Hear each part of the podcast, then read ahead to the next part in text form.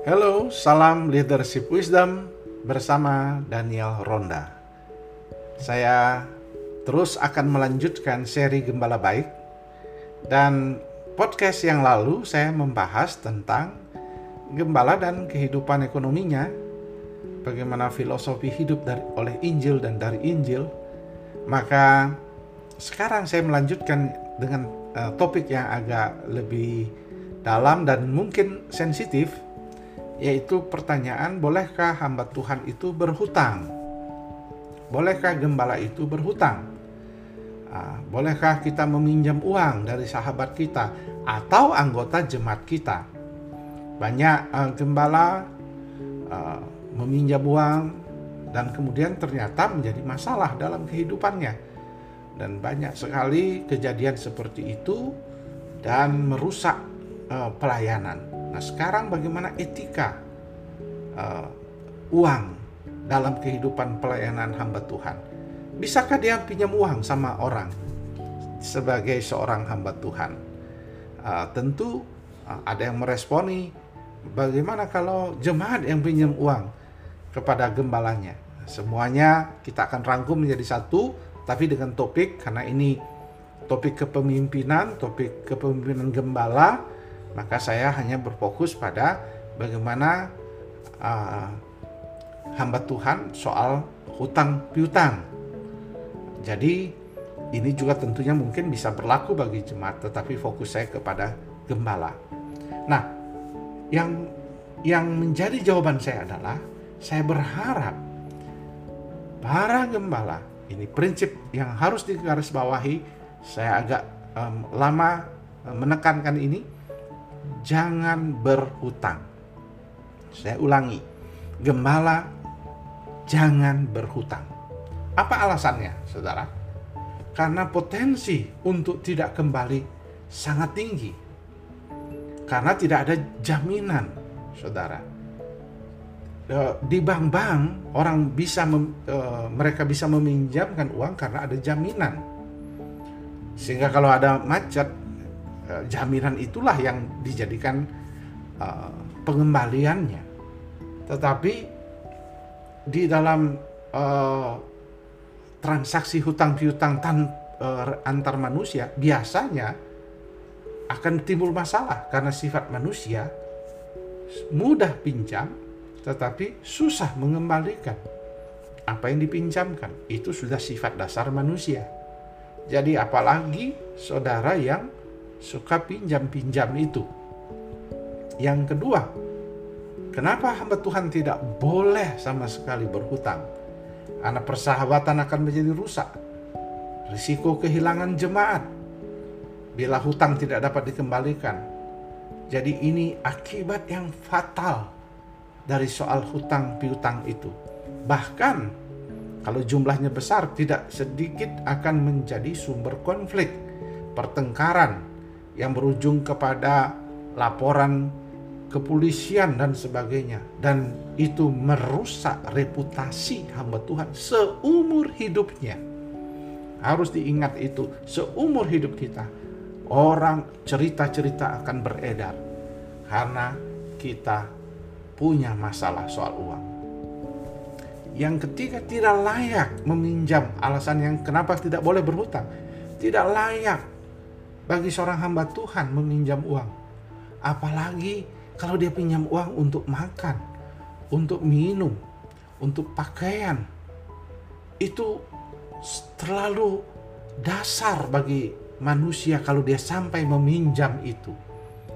Karena ketika kita menjadi hamba Tuhan, kita pasti harus sudah punya prinsip hidup sesuai dengan berpadanan dengan apa yang Tuhan beri.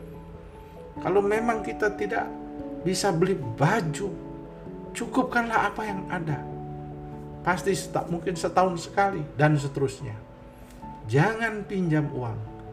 Kalau saudara hanya untuk hal-hal konsumtif saja apalagi. Tidak boleh meminjam uang untuk hal-hal seperti itu. Bagaimana dengan pendidikan anak? Saudara bisa merencanakannya. Kalau saudara punya anak Lalu saudara mulai siapkan bagaimana caranya jangan meminjam uang ya. Yang keempat, kenapa kita tidak boleh uh, meminjam uang? Pada prinsipnya kita akan sebagai seorang hamba Tuhan menjadi batu sandungan dan itu akan merusak hati nurani kita dalam melayani. Ketika kita berkata Tuhan itu Yehova Jireh yang menyediakan, tetapi kita sendiri berhutang, jemaat akan tersandung dengan khotbah kita, dengan doa berkat kita. Kalau hamba Tuhan yang berhutang. Jadi, mengapa dia tidak boleh berhutang? Karena dia tidak ada yang bisa diajarkan kembali. Untuk apa dia bisa mengajarkan kalau dia sendiri berhutang? Ini menjadi tantangan besar. Jadi, saya berharap seorang hamba Tuhan jangan pernah berhutang. Tetapi ada pertanyaan yang lebih kompleks. Bagaimana dengan kredit? Kredit motor, kredit rumah, kredit mobil. Saya rasa itu berbeda dengan hutang piutang di jemaat tanpa jaminan dan sebagainya.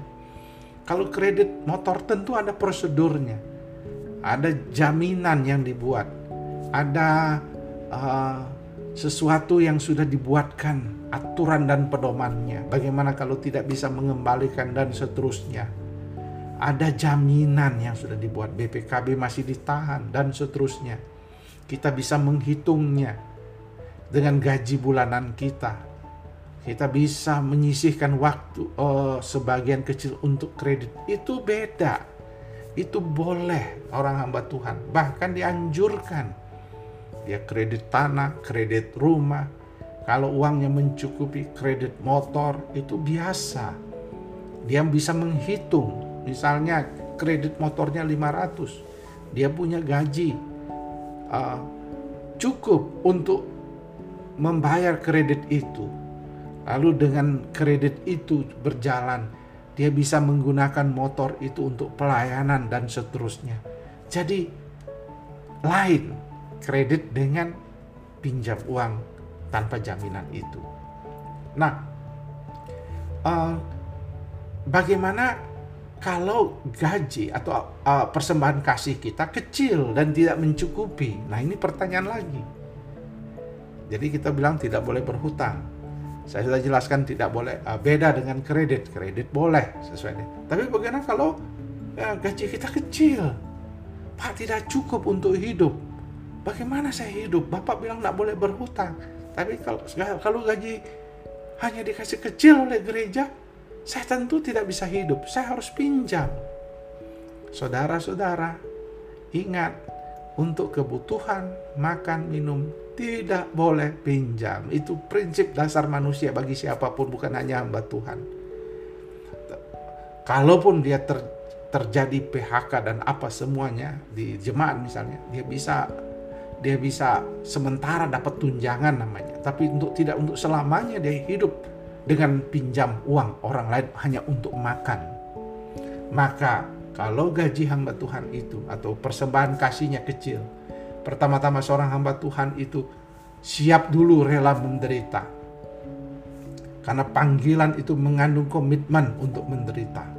Namun jika memang jemaatnya betul-betul kecil, sedikit tidak bisa menghidupi. Saya tahu ada gereja-gereja di daerah, di desa yang gajinya sangat sedikit di bawah 500 ribu satu bulan dan seterusnya.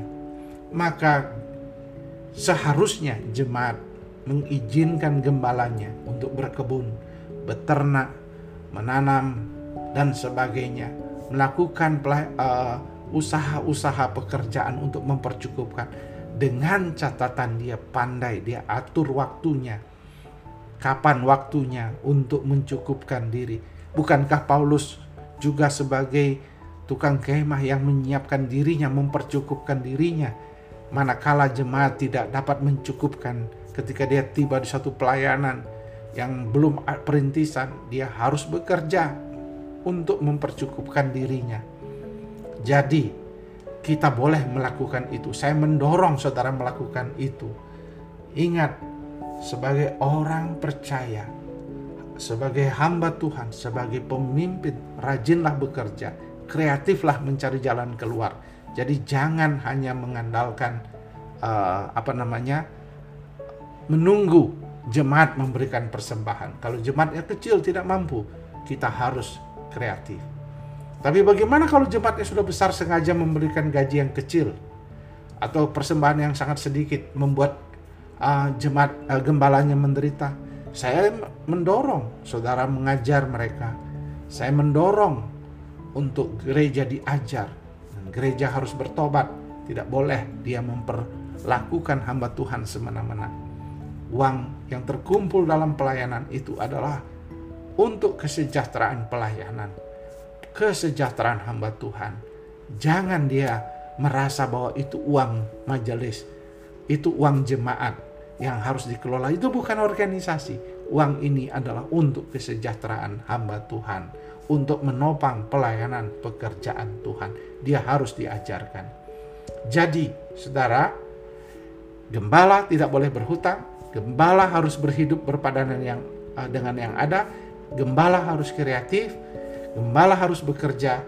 Ingat perkataan Paulus dalam Filipi 4 ayat 12 sampai 13. Aku tahu apa itu kekurangan.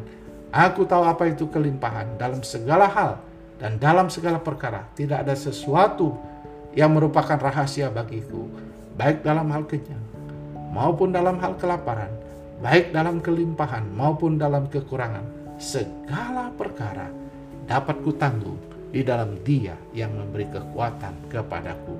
Filipi 4 ayat 12 sampai 13. Kiranya topik ini akan mencerahkan saudara. Ingat, jangan pernah berhutang.